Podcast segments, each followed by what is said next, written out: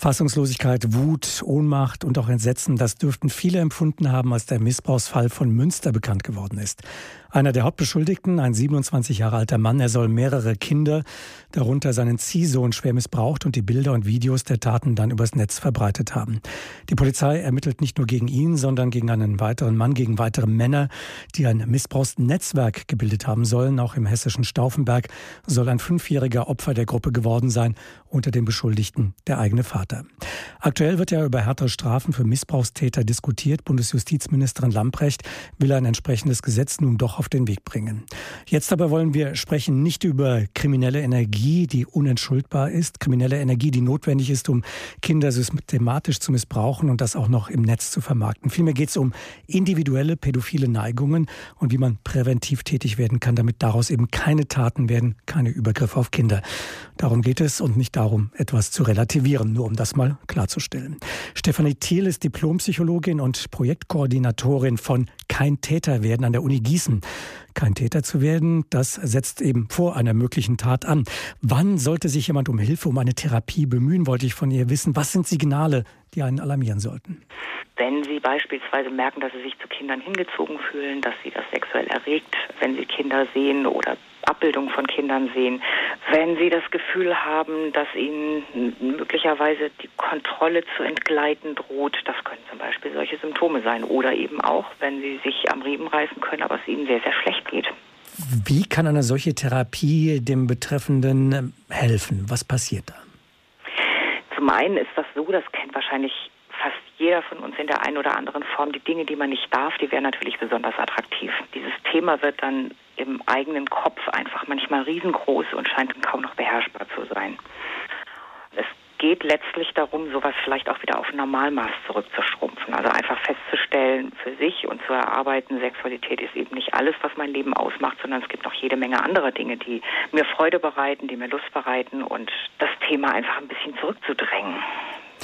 Welchen Unterschied nehmen Sie wahr zwischen Männern, die sich freiwillig in eine Therapie begeben, also solche, die spüren, äh, dass sie da ein Verlangen haben, dass sie äh, nicht mehr steuern können, wo ein Kontrollverlust auch droht, und solchen Männern, die erzwungenermaßen eine solche Therapie machen, etwa weil das Teil eines Urteils gewesen ist vor Gericht?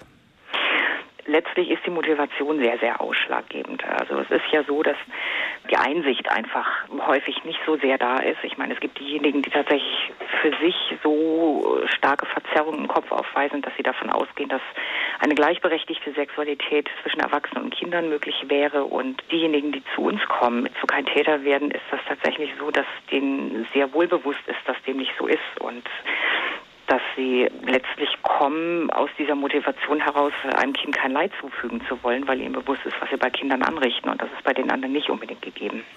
Kein Täter werden, das klingt schon sehr präventiv, aber wenn es dann doch passiert ist, jemand ist verurteilt worden, hat seine Gefängnisstrafe abgesessen und auch eine Therapie absolviert, wann weiß man, von diesem Menschen geht keine Gefahr mehr aus? Das lässt sich in dieser Pauschalität tatsächlich nicht sagen. Man kann nicht davon sprechen, es wird nie wieder zu einer Rückfälligkeit kommen.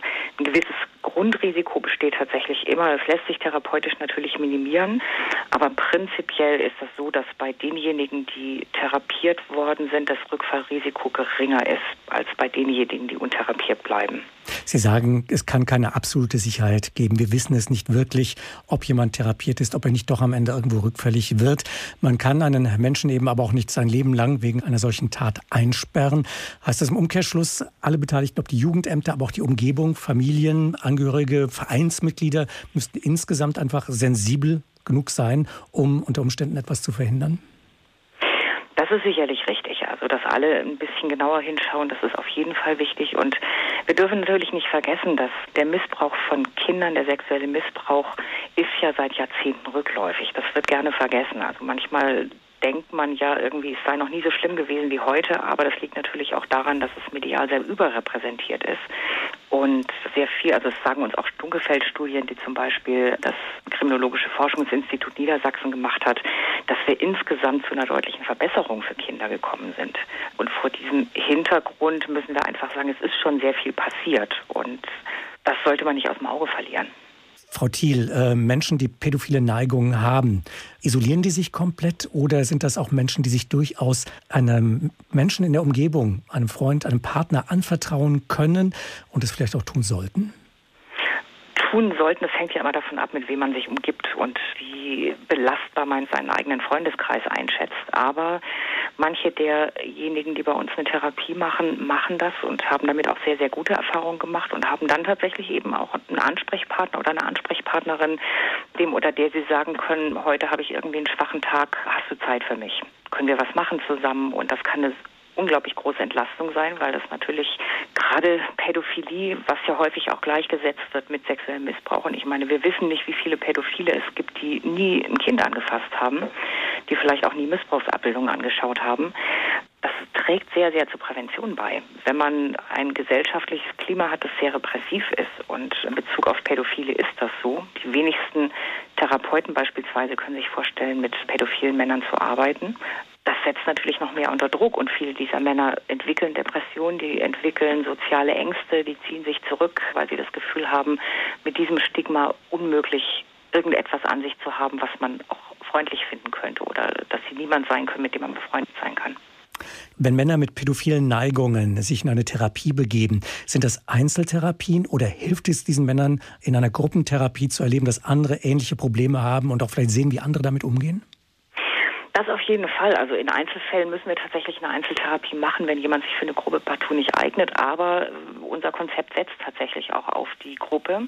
Zum einen natürlich, weil es eine ganz andere Wirkmacht entfaltet, wenn ein Betroffener zum anderen sagt, bild dir bloß nicht ein, das Kind kriegt freiwillig auf deinen Schoß und fasst dich an, das hast du initiiert, also du belügst dich doch selber.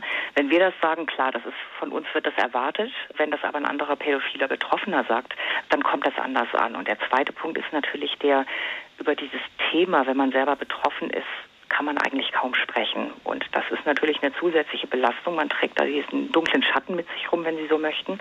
Man merkt es tatsächlich auch, dass viele erstmal sich nicht vorstellen können, an einer Gruppentherapie teilzunehmen, weil sie sagen, ich habe doch keine Lust, mich mit Verbrechern irgendwie in einen Raum zu setzen. Ich will nicht auf dumme Ideen kommen. Und wenn sie dann feststellen, nee, die anderen sind auch ganz normale Menschen, die ihren Berufen als Polizist, als Krankenpfleger, als irgendwas anderes nachgehen, die letztlich auch keine Verbrecher sind, die unter den gleichen Dingen leiden, dann ist das eine unglaubliche Entlastung.